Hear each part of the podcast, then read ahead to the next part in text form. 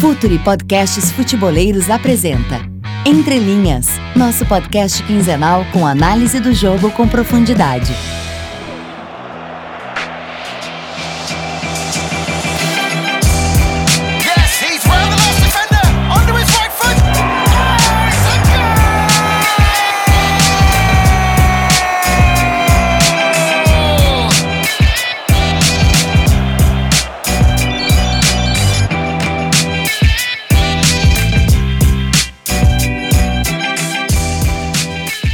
Salve rapaziada, podcast Entre Linhas número 26 no ar. A gente não tá lá no 100 como o The Pitch Invaders, da galera do Futuri, que segue com a gente no podcast. A gente segue dentro da pasta de podcasts do Projeto Futuri, então sigam eles nas redes sociais, escutem o The Pitch Invaders, o Cautio Pisa.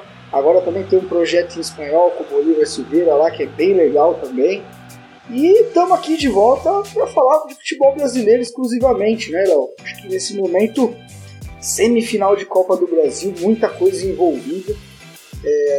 Acho que aí fora de campo, até para a gente olhar para momentos das equipes, um confronto onde tem dois treinadores muito talhados, muito copeiros, que é o caso de Felipão e Mano. Do outro lado, um Corinthians e um Flamengo que vivem uma estabilidade muito grande, então... Se não passa, vai ser aquela briga toda, aquela pressão. E aí, Léo, o que esperar aí? Boa noite, né? A gente tá gravando boa noite e tamo junto aí de novo. Vamos falar de muita bola. Pois é, 26, pô, a gente tá longe do pessoal do Pitch Invaders, mas estamos chegando, vai. 1-4, 26 programas, parece que foi ontem. Desde já agradeço quem tá ouvindo por estar sempre com a gente, sempre...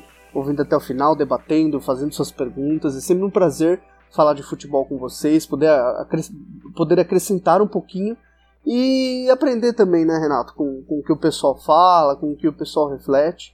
E no episódio de hoje a gente vai falar de Copa do Brasil, futebol brasileiro que está aí se encaminhando para uma reta final, e a Copa do Brasil tem um confronto de ideias bem interessantes, né, porque...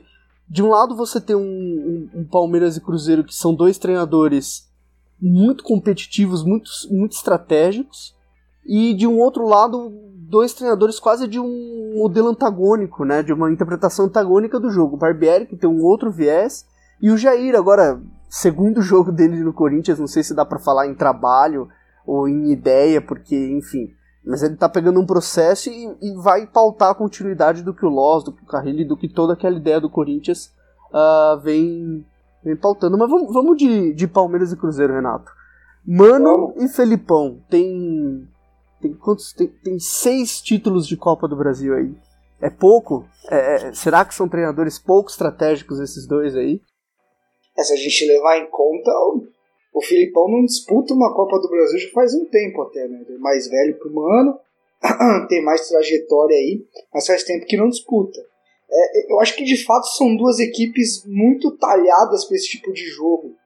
Eu acho que se o grande mérito do Felipão desde a sua volta, eu acho que o debate saudável em cima da forma que o Palmeiras joga, inclusive a gente vem falado muito nessa questão de joga bem, não joga bem, joga bonito, é um jogo com conteúdo ou não. Mas enfim, eu acho que o grande mérito do Felipão foi ter dado muito essa cara de competitividade à equipe. O Palmeiras hoje é uma equipe muito competitiva, muito consistente dentro da ideia que pratica. É de fato um jogo mais simples de ser jogado. Acho que está longe de ser um jogo plástico, de como a maioria dos brasileiros gostam de ver, com bola no chão, enfim. Mas é algo que vem sido muito bem praticado e muito bem... tem sido um time muito eficiente no que faz, um time que, no que se propõe a fazer, faz bem e consegue construir chances assim e praticamente ter controle nos jogos. Eu acho que foram poucos os momentos que o Palmeiras não teve o controle com o Felipão até aqui. Não sei se você concorda, Léo. Concordo.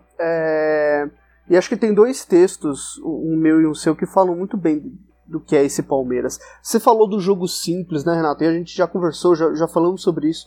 Talvez o grande mérito do Felipão é ter simplificado esse jogo do Palmeiras. Ele propôs um modelo que é muito simples de ser entendido, de ser assimilado, de ser treinado e que economiza tempo.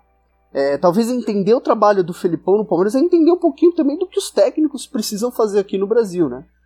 Ele Sim. chegou no dia quase em agosto, sem tempo nenhum para treinar, com um elenco aí de jogadores que são jogadores mais ou menos prontos. Eu tava vendo o elenco do Palmeiras, tem muitos caras em torno dos 25, 26 anos, estão lá no auge físico, né? Mas são caras que têm uma certa experiência, estão no auge físico, mas ainda querem conquistar alguma coisa, enfim. Então são jogadores mais prontos. Ele não viu a necessidade de desenvolver um modelo de jogo mais complexo diante da necessidade que o Palmeiras tinha quando contratou ele, que é ganhar. Então ele propôs um jogo muito simples. O Palmeiras joga de uma forma muito simples. O derby contra o Corinthians deixou isso claro. O time tinha a bola, era ligação direta no Dudu, que ficava aberto, ligação direta no Yoran, que ficava aberto, ou procurando o pivô do Deyverson, e o Borja, quando joga, faz a mesma coisa. Então é um modelo extremamente simples, e isso corta caminho, deixa tudo mais fácil de ser assimilado. O que você pensa nesse sentido? Eu acho que tem muito a ver com a questão do calendário. Eu acho que não sei se seria o Felipão que daria uma característica mais complexa, um jogo até mais rico de ideias no caso do Palmeiras. Eu não sei se ele é esse cara. Também acho que não sei se ele atingiria um nível de jogo que se joga lá fora em alguns lugares, mas de fato, se a gente for cobrar isso dele agora, não tem como, porque ele não teve nem tempo para isso. Acho que, na verdade, ninguém vai ter tempo até o final do ano. A coisa tá totalmente maluca no calendário. É 9, 8 jogos por mês, é muita coisa. E outra questão, né? Essa intensidade do Palmeiras, a gente esquece que é muito pelo time rodar, por trocar. Ele praticamente troca o time inteiro a cada jogo. Então você consegue ir com a energia zero bala. Você pode ver o time do Palmeiras sendo o reserva ou o titular, que são tecnicamente muito fortes. Não são iguais, eles têm características diferentes, mas eles são muito fortes. E sempre jogando num nível muito alto. Né? A gente pega o jogo contra o Corinthians, o Palmeiras fez um segundo tempo muito forte. O primeiro tempo, eu acho que foi um jogo muito ruim, no modo geral. O segundo tempo eu não achei que foi um jogo tão bom, mas de certo modo eu achei que o Palmeiras jogou melhor, conseguiu construir mais coisas. Mas eu acho que o Cruzeiro é um baita desafio para esse Palmeiras, cara. Eu acho que o Palmeiras teve algumas dificuldades, principalmente no jogo contra o Atlético Paranaense. Me chamou muita atenção o primeiro tempo. O Atlético conseguiu, mesmo na casa do Palmeiras, colocar a bola no chão, rodar, criar volume de jogo. Não teve chances tão claras no primeiro tempo, mas conseguiu ali construir muita coisa, conseguiu impor seu jogo. Acho que foi um dos poucos momentos que o Palmeiras não teve controle dentro de uma partida. E eu acho esse Cruzeiro um time muito estável defensivamente. Eu acho que o Palmeiras vai ter dificuldade para furar. Eu acho que principalmente se o Palmeiras não achar o gol cedo, vai acabar abrindo um pouco mais o time. É um time que é difícil de contra-atacar o Palmeiras hoje. O Palmeiras é um time que muitas vezes ataca com 4 jogadores e fica com 6 atrás da linha da bola, 5 versus 5. Então Sim. é um time que dificilmente você pega ele desarrumado. Mas de fato, acho que é um confronto bem interessante até para o Palmeiras se provar dentro de toda essa sequência muito boa. Não digo nem provar, acho que o Palmeiras enfrentou grandes adversários. O Inter, pelo menos, foi um grande adversário também, inclusive jogando melhor em alguns momentos no Beira-Rio. Mas eu acho que o Cruzeiro é um baita teste, cara. Acho que é um time muito talhado para esse tipo de competição e vai ser bem duro para o Palmeiras esse confronto. Também acho. Essa questão tem uma matéria sua, um texto lá do blog, depois deixa pro pessoal ler, que é muito boa, que você explica justamente como o Felipão preparou todo um balanço pro Palmeiras não sofrer contra-ataque. Então é um time que ataca com 4, com 5, escolhe esse jogo mais direto, seja um jogo extremamente vertical, de bola alta o tempo todo, de colocar pros pontas abertos ou pro próprio Deyverson, para obrigar menos jogadores a irem para o campo de ataque. Então a linha defensiva fica quase que montada boa parte do jogo. Quando o lateral vai, o outro fecha, faz aquela diagonal, fechando para também evitar contra-ataque. Tem a presença do Thiago Santos ou do Felipe Melo, que são volantes mais posicionados para proteger a zaga. E o Cruzeiro gosta de contra-atacar e gosta de jogar recuperando rápido a bola e emendando ataques rápidos. Então é um time talhado aí com características complementares, digamos assim.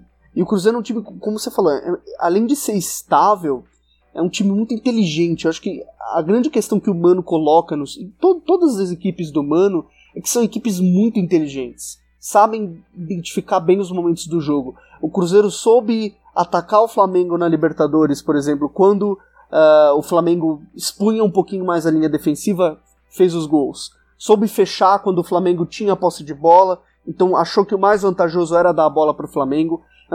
É uma equipe que sabe interpretar muito bem o jogo. Vai ser um teste difícil para o Palmeiras e um teste difícil também para o Cruzeiro, de tentar furar uma equipe que é toda armada para não levar gol. Eu acho que a grande definição para o Cruzeiro nesses tipos de jogo é a questão da frieza mesmo, como você disse. Na questão do contra-ataque, cara, eu até fujo um pouco disso. Eu acho que as pessoas colocam muito o Cruzeiro como um time que se fecha e contra-ataca, mas eu não vejo tanto assim, até porque se a gente for levar em conta que o quarteto titular do Cruzeiro, que está aí mais jogado aí nos últimos jogos, claro que ali a Raniel e Barcos tem uma questão que ainda tem uma disputa aberta ali, mas se a gente colocar Barcos, Thiago Neves, Rafinha e Arrascaeta, de fato a gente não tem nenhum cara carregador de bola, um cara de condução, de acelerar o jogo. Sim, também acho que... Tanto que o jogo no Maracanã contra o Flamengo, que foi talvez uma aula de futebol do Cruzeiro, porque o Cruzeiro ele soube, na maioria do tempo, proteger sua área, negar espaço para o Flamengo, e quando teve a bola não necessariamente saiu acelerando. O time, quando teve a bola, conseguiu usar bem as posses que teve, não foram tantas posses, mas usou bem, usou com mobilidade, trocando muito posição, Arrascaeta vindo por dentro, Thiago Neves saindo às vezes para o lado, caindo, o Robinho é um cara que vem buscar de trás e consegue trocar muito o ritmo do time. Acho que é um cara que consegue entender o momento de acelerar o passe, o momento de segurar um pouco mais, e o Barcos como um cara importante para reter bola. Eu acho que o Barcos ele vem tendo uma dificuldade na questão da finalização, né? Um cara que ele vem perdendo muitos gols, mas eu acho um jogador muito útil para o sistema do Mano. Acho que é um cara importante, tanto porque o time não tem tanta velocidade para sair da defesa, então é importante que você tenha um cara para conseguir reter a bola e fazer o time sair de trás. Muito se fala da questão ofensiva do Cruzeiro, né, de faltar, de ser um time muito qualificado e um time que não oferece tanta coisa com a bola. Mas se a gente pegar os últimos jogos aí, eu vou até contra isso. Acho que o problema do Cruzeiro nos últimos jogos, de fato, tem sido na conclusão das jogadas. Acho que é um time que vem criando. Nos últimos 4, 5 jogos aí é um Cruzeiro que cria chances e não tá matando. Acho que a questão ali de mais concentração, de nível de confiança do pessoal de frente. Porque se a gente for pegar o meio de campo do Cruzeiro hoje, eu tava até brincando com um amigo, cara. O Cruzeiro tem volante de todas as características que você imaginar, cara. Pega volante por volante que o Cruzeiro tem no elenco, tem qualquer característica que o Mano precisar. É verdade. Eu acho que o Cruzeiro é um time de muita mobilidade. Até por ter esses 3 meias que estão sempre por dentro, sempre flutuando. Thiago Neves, Arrascaeta, Robinho, o próprio Rafinha, muitas vezes joga com o Thiago Neves mais avançado, sem o Barcos, pode jogar com o Thiago Neves ou com o Arrascaeta mais avançado. Então, no imaginário, parece um time de contra-ataque, mas não é um time que tem velocidade. A velocidade do Rojas, por exemplo, do São Paulo, que ele pega, né, pega a bola da defesa. Nico Lopes e Potker, por exemplo. Tem uma velocidade de passe aí, é um time que troca passe muito rápido, é um time muito, muito vertical, e essa mobilidade, é impressionante como esse quarteto ofensivo do Cruzeiro, incluindo o Barcos. O Barcos não é esse cara totalmente fixo que as pessoas pensam, ele não tem velocidade, isso tá claro com o passar do tempo, mas ele é um cara que sabe sustentar uma bola, por exemplo, vindo do lado, e preparar para uma chegada. É um time muito de chegada, talvez, o Cruzeiro. Então, não é um time de contra-ataque, né? É um time de mobilidade, sabe? Como você falou, tem a questão dos volantes. Tem o Romero, tem o Lucas Silva, tem o Henrique. São jogadores que sabem articular, sabem proteger lá o centro, à frente da zaga, mas sabem articular com um passe mais rápido, com um passe mais vertical. É um time muito letal, digamos assim, né? É um time muito letal. Dá a bola pro Cruzeiro, o Cruzeiro ele não vai ficar tramando longos passes, ele vai direto ao gol, e é uma mobilidade que costuma quebrar a linha defensiva. É um time especialista em quebrar a linha defensiva. Basta ver como quebrou a linha defensiva do Flamengo, o zagueiro saindo errado, o volante atrasado. E se se tem um forte no Cruzeiro, eu acho que é uma das equipes que melhor defendem sua área no futebol brasileiro hoje. Claro que amanhã o Palmeiras tende, a gente está gravando na terça, né? Sempre bom porque a gente está falando amanhã. É, o Palmeiras tende a buscar uma pressão muito forte no início, mas reconhecendo o Mano, ele vai tentar ao máximo tirar a velocidade do Palmeiras, essa intensidade, tentar quebrar um pouco do ritmo do jogo e ir segurando. O Mano trabalha muito a questão da estratégia em cima do ambiente, de gerar uma ansiedade no time adversário. Ele fez isso muito bem contra o Flamengo no Maracanã, né? De gerar essa pressa do jogador adversário, de resolver rápido, de acelerar o jogo e aí começar a ter o controle. Mas se tem uma coisa que o Cruzeiro é muito forte na proteção da sua área. Por isso que eu acho que o Palmeiras, que é uma equipe que tem dois beiradas pelos lados, seja o William ou o Johan e o Dudu, são caras que precisam de campo, precisam de espaço para enfrentamento, são caras que têm muito bem essa qualidade. Então eu creio que o Cruzeiro vai tentar, primeiro, quebrar o ritmo do jogo, tentar tirar a velocidade, que é o que o Palmeiras é uma característica do Palmeiras, essa ligação mais direta é justamente para levar a bola mais rápido para o ataque, ganhar a segunda bola e acelerar. Então eu acho que ele vai tentar quebrar essa velocidade e principalmente tirar a profundidade de jogo. Eu acho que o Felipão vai precisar muito do seja o Borja ou do Deyverson fazendo uma partida muito boa. Porque se o Dedé jogar, por exemplo, que volta com a seleção brasileira e jogou meio tempo hoje pela seleção brasileira, é um cara que na imposição é muito forte, tem feito um ano espetacular, não à toa está na seleção, acho que com muita justiça. Se tem uma coisa que o Cruzeiro faz muito bem é proteger a casa, então vai ser um duelo legal, porque se a gente questiona muito o quanto o Palmeiras vai ser exigido no momento que precisar propor o jogo, que colocar a bola no chão. Então vai ser um teste bem legal, talvez com um dos times mais duros nessa questão aí do futebol brasileiro. Futuri, pense o jogo. Bom, pessoal, segundo bloco do Entre Linhas, falamos de Cruzeiro e Palmeiras, agora vamos falar de Corinthians e Flamengo, outro jogo das semifinais da Copa do Brasil. Renato, o Corinthians, eu acho que tem bastante pano pra gente discutir essa escolha. O Corinthians resolveu interromper o trabalho com os Marlós, que pregavam a continuidade, e escolheu o Jair Ventura, que veio de um trabalho no Santos, Botafogo, Santos, para dar continuidade ao trabalho do Loz, o Loz que virou auxiliar. E agora o Jair vai fazer o segundo jogo dele no Corinthians, logo nesse duelo contra o Flamengo. O que você acha que o Jair vai ter a acrescentar ao que o Corinthians vinha fazendo, o que estava errado no Corinthians e o que ele vai... Como que a ideia dele pode encaixar nesse Corinthians? Ele é um treinador que mantém o modelo,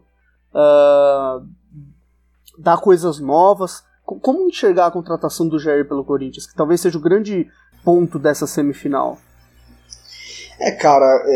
Eu acho que muita gente apontou o Jair como um cara para dar seguimento a uma ideia de jogo já estabelecida com Mano, com Tite, Carille, aí volta Mano, volta Tite, teve mais de uma passagem de cada um.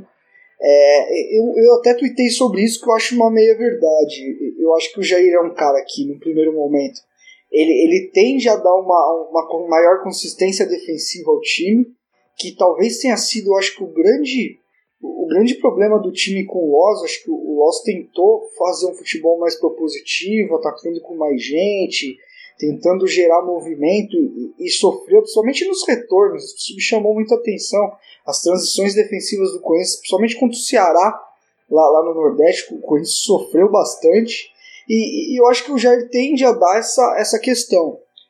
Na questão ofensiva, eu acho que, pelo menos dentro do Botafogo, que foi o trabalho que mais se estabilizou do Jair, né? Eu acho que o Santos foi uma passagem muito ruim do treinador. Eu acho que ele não conseguiu emplacar nenhum jogo mais defensivo nem ofensivo. Eu acho que era um time que não tinha uma grande identidade, não teve uma sequência e muito menos desempenho.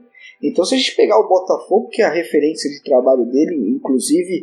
dentro de uma ideia de primeiro se acertar atrás para depois buscar o ataque, eu acho que mesmo assim, mesmo tendo Carille, Tite e Mano como treinadores que tem um aspecto defensivo muito notório, e que talvez seja 60%, aí 55% do seu jogo, eu acho que o Jair, ofensivamente, ele oferece muito menos que esses treinadores ofereciam. Eu acho que o Corinthians vai ter um problema na construção do jogo.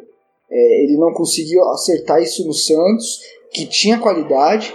O Botafogo ele tinha menos qualidade, mas ele tinha uma jogada muito talhada no Bruno Silva. Eu não via um repertório nem de tentativa de jogada, era muito invertida na longa pro Bruno Silva, e aí depois invertendo de novo, pegando o pimpão no lado oposto. Então, o que me incomoda na escolha é isso. Também confesso que não via grandes saídas. Por exemplo, quando eles colocou aí no radar Levir Coupe, Dorival, eu acho que não eram nomes... Eu acho que não eram nomes para ser trazidos agora também, eu acho que não iam acrescentar muita coisa. Eu acho que no que tinha aí no mercado, o Corinthians acabou buscando bem. Eu acho que a grande questão agora é ver como vai se comportar a equipe. Eu acho que defensivamente ele tende a dar uma consistência, algo que o time está precisando. De uns tempos para cá, nunca foi tão fácil fazer gol no Corinthians como não era antigamente, né? Um time que nos últimos anos aí sempre teve defesas muito fortes. Então, é justamente pela sua frase que eu vejo a escolha do Jair como algo mais ou menos pensado no Corinthians, digamos assim. Por quê? Entendendo o contexto, muito se via que com o Loss, o Corinthians meio que tinha perdido aquela identidade de ser um time que não privilegiava a defesa. Acho que é mentira falar que o Corinthians privilegiava a defesa, mas tinha um foco maior nessa segurança defensiva, com o Mano, com o Tite, com o Carille. E aí o Loss meio que deixou essa identidade escapar, seja por um momento de transição em que qualquer técnico ia sofrer. Mas talvez o grande pecado, digamos assim, do Loss foi ter deixado essa identidade que o torcedor podia ver, que era muito nítida no Corinthians, de privilegiar a segurança defensiva. Eu lembro sempre o início do Carrilho ano passado. O Carrilho chegou a perder para o Santo André na Arena, fez uns jogos ruins. Existia lá uma preocupação maior com a segurança defensiva, com um time que defendesse melhor, fechasse mais a área. Então a escolha do Jair vem de encontro com isso, com resgatar essa identidade. Não sei até que ponto ele consegue colocar isso no confronto contra o Flamengo. São poucos treinos, pouco tempo, mas enfim, mas vejo essa coerência. A questão ofensiva que você falou, o Jair me parece muito um treinador que acredita muito nesse potencial individual. Então o Botafogo era muito talhado muitas vezes no João Paulo, na flutuação do João Paulo, no Bruno Silva, que fez um brasileiro, uma Libertadores muito boa. Então ele tem alguns, ele me parece um técnico que gosta de pegar esses times em contextos que o time precisa doar um pouquinho mais, precisa de uma segurança defensiva, e aí tem alguns jogadores, o próprio Camilo em 2016 foi muito bem assim, né? Soltar um pouquinho mais uns jogadores, digamos assim. Não acho que essa ideia é muito... Essa ideia não vem de encontro com o que o Corinthians preconiza, até porque o Corinthians tinha sistemas mais elaborados com o Carille, com o Mano, com o Tite. Mas vejo que ele pode, de repente, estancar um pouquinho a defesa do Corinthians, porque, como você falou, estava fácil de fazer gol no Corinthians e estava fácil de chutar, de criar contra o Corinthians, né? Era um time sem muita pegada. E já chama atenção o último treino, né? Nessa terça-feira o Jair fez um treino e aí ele tende a escalar no jogo contra o Flamengo Gabriel, Douglas e Ralf juntos, e completando o time Jadson, Clayson e Romero. Até na configuração tática me vem uma dúvida aí, como é que ele vai espalhar esses jogadores? Ele vai usar o Douglas como um ponta-volante, como ele fazia com o Bruno Silva, por exemplo, e adiantar o Romero com o Jadson e deixar o Clayson fechando o outro lado? Ele vai tentar um losango aí no meio de campo, com o Jadson na ponta e o Clayson e o Romero mais adiantados? Acho que até nessa questão já é algo que a gente tem que ficar bem de olho, não dá para saber com que time que ele vai vir nessa questão de posicionamento. Acho que é uma questão muito grande, mas a gente já se vê uma preocupação muito grande no aspecto defensivo. 3 volantes, não vai com nenhum centroavante, o Jonatas, segundo o Jair, está se recuperando, ele não está na melhor forma, o Roger está fora porque já jogou a Copa do Brasil, tirou o Pedrinho do time, né, que de fato vinha tendo dificuldade para fazer esse retorno defensivo, O gol contra o Colo-Colo sai de um posicionamento errado dele, o gol contra o Palmeiras sai de uma volta dele ruim, de estar mal posicionado, ter deixado o Marcos Rocha sem pressão na bola para cruzar. Então é a tendência de um Corinthians diferente aí, e um Flamengo que vem buscando a regularidade, né? Eu acho que a grande questão do Flamengo no ano é essa, é atingir um nível de regularidade. Eu acho que é um time que teve bons momentos, eu acho que algumas pessoas até pegam pesado, assim, falando que o Flamengo não jogou nada o ano inteiro, e eu discordo disso. Eu acho que o Flamengo teve bons momentos, mas é um time que não consegue manter desempenho, né? Um time que oscila muito, altos e baixos, né, Léo? Exato, o Flamengo... Eu vejo o Flamengo bem no meio de processo, digamos assim, que é natural essa oscilação. Às vezes o treinador está procurando os jogadores que respondem melhor a um tipo de demanda, a um tipo de competição. E o Flamengo, eu vi o jogo contra o Internacional, achei o Flamengo bem mal, principalmente na questão da construção do jogo. Era um time que ocupava terreno, que queria... Existia essa intenção de ocupar um terreno, de jogar mais à frente, mas basicamente só o Everton Ribeiro dava um pouquinho de mobilidade para a equipe. E eu vejo isso muito como um meio de processo, digamos assim. É um time que perde sem o Paquetá, porque o Paquetá é o jogador que, junto com o Everton Ribeiro, tem esse dinamismo. Mas a gente precisa entender que o que o Flamengo está propondo hoje, o que o Barbieri propõe, é uma continuidade do que o Muricy começou, do que o Zé Ricardo continuou, do que o próprio Rueda até tentou, no pouco tempo que teve, continuar. Então, e no que o Carpegiani também propôs no início do ano. Então o Flamengo vem já jogando desse modo já faz um tempo. Demora um pouquinho para encontrar as melhores peças. Entendo que está demorando um pouquinho, talvez muito. Mas é um time muito instável, como você falou.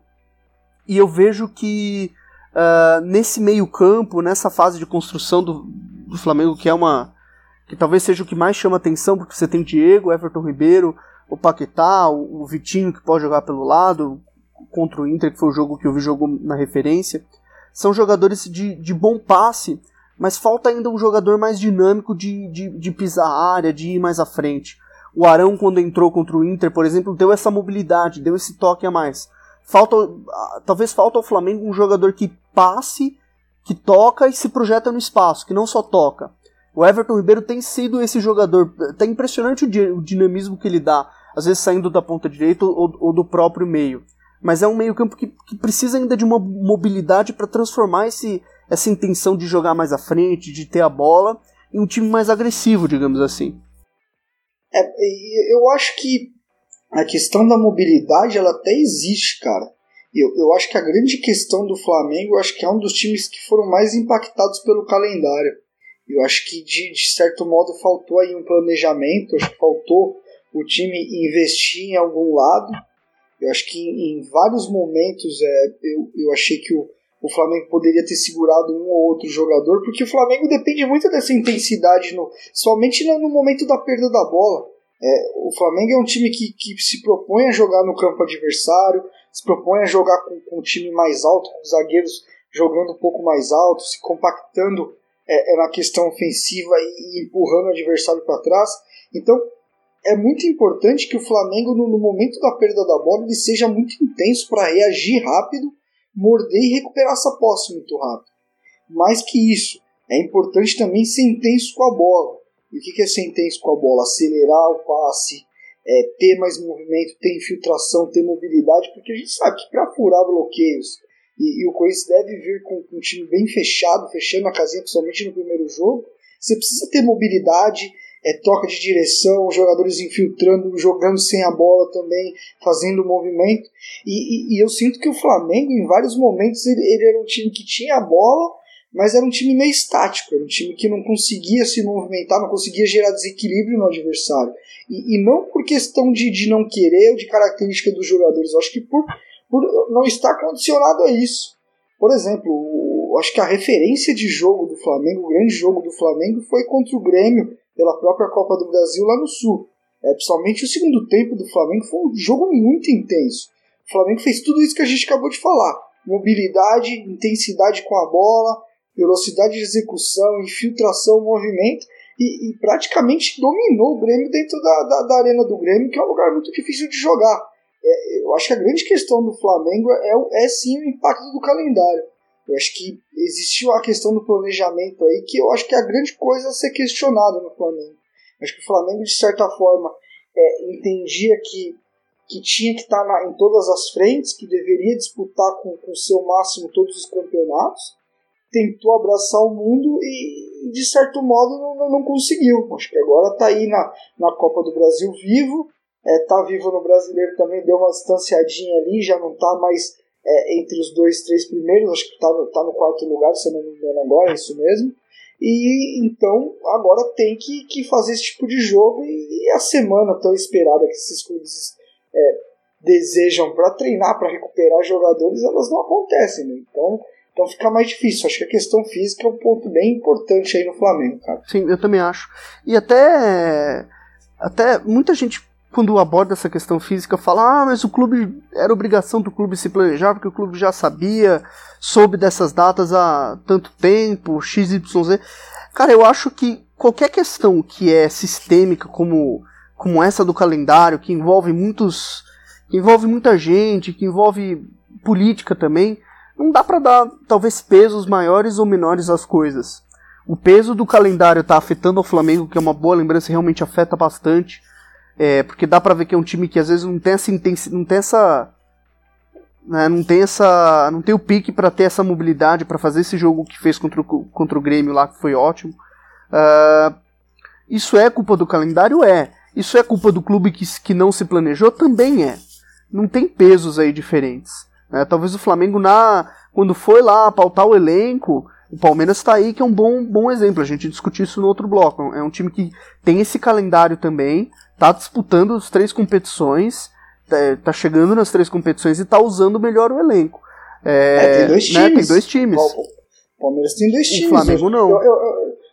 Eu acho que, de certa forma, o Barbieri não teve confiança, ou não sei se confiança ou respaldo, para trocar tudo em alguns momentos. Até porque, se a gente for olhar, a pressão no Flamengo é tão forte que, por exemplo, alguns jogadores do elenco que poderiam oferecer mais numa situação dessa são jogadores que estão até perseguidos pela torcida, jogadores que vivem um momento de confiança muito baixo, que é o caso do próprio Pará, do caso do William Arão, que é um cara que a torcida pega no pé, o que não conseguiu jogar até hoje, o próprio Dourado, que é um cara que não consegue dar opção, acho que é um cara que não combina muito com o tipo de jogo do Flamengo, que a bola passa por ele, ele não é um cara construtor, ele não é um centroavante que ajuda também na construção. O próprio Uribe, eu acho que a torcida do Flamengo já parece que já desistiu do cara, parece que o cara não deu certo, não sei o que, sei lá. Tem o Berrio também, né, que chegou... Tem o Berrio, tem o próprio Marlos Moreno, que não faz gol há muito tempo e é um menino que está sendo pressionado. Então, eu acho que, de certa forma, por exemplo, eu falava do Uribe. O Uribe é muito bom jogador, eu acho que o flamenguista não tem que simplesmente não deu certo, acabou. O cara precisa se adaptar, o contexto tem que ajudar ele também, é um jogador bem específico. Mas eu acho que, de certa forma, o Barbieri não teve confiança ou o respaldo ou o sinal do elenco que esses caras segurariam o rojão, cara. Eu acho que se ele tivesse um outro sinal, algum outro tipo de respaldo, ele teria rodado mais, cara. Também acho. Que é uma coisa que talvez o Palmeiras deu esse respaldo pro Felipão para fazer isso. O Felipão sempre cita: eu recebo os dados do clube de quadro, de quem tá bem para jogar, quem não tá bem.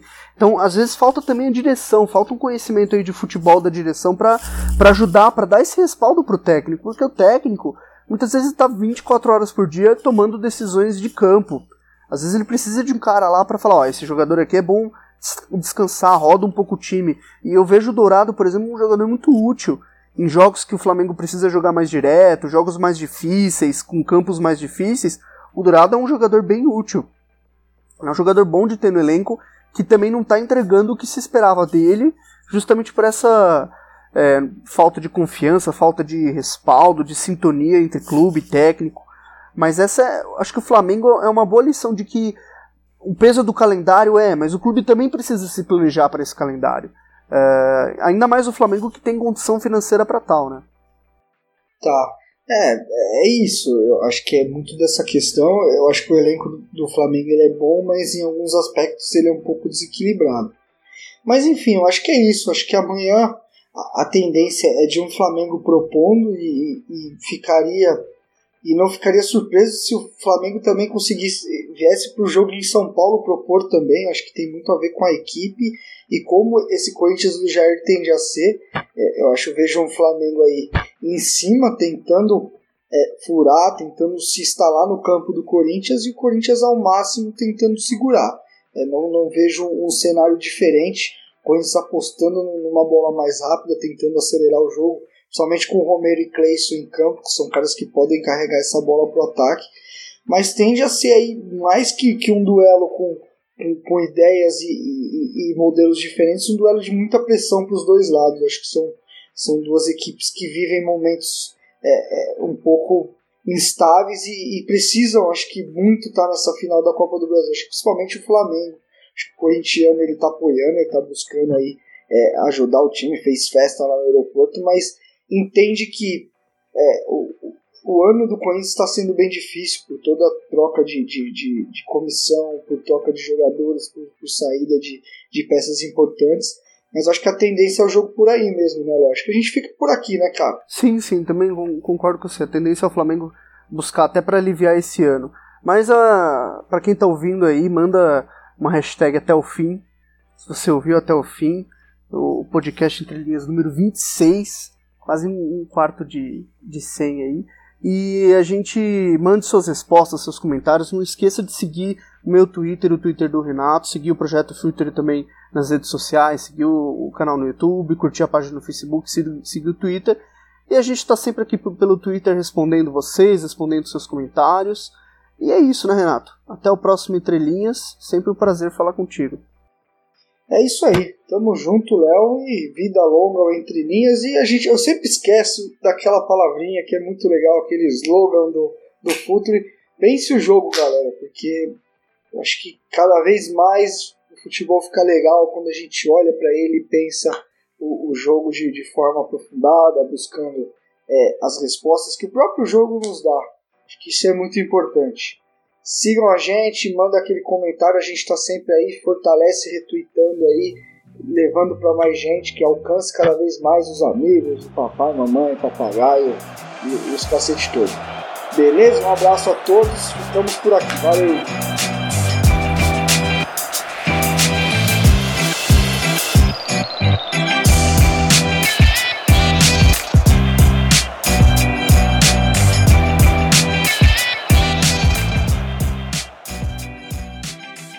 Projeto Futuri apresentou Entre Linhas.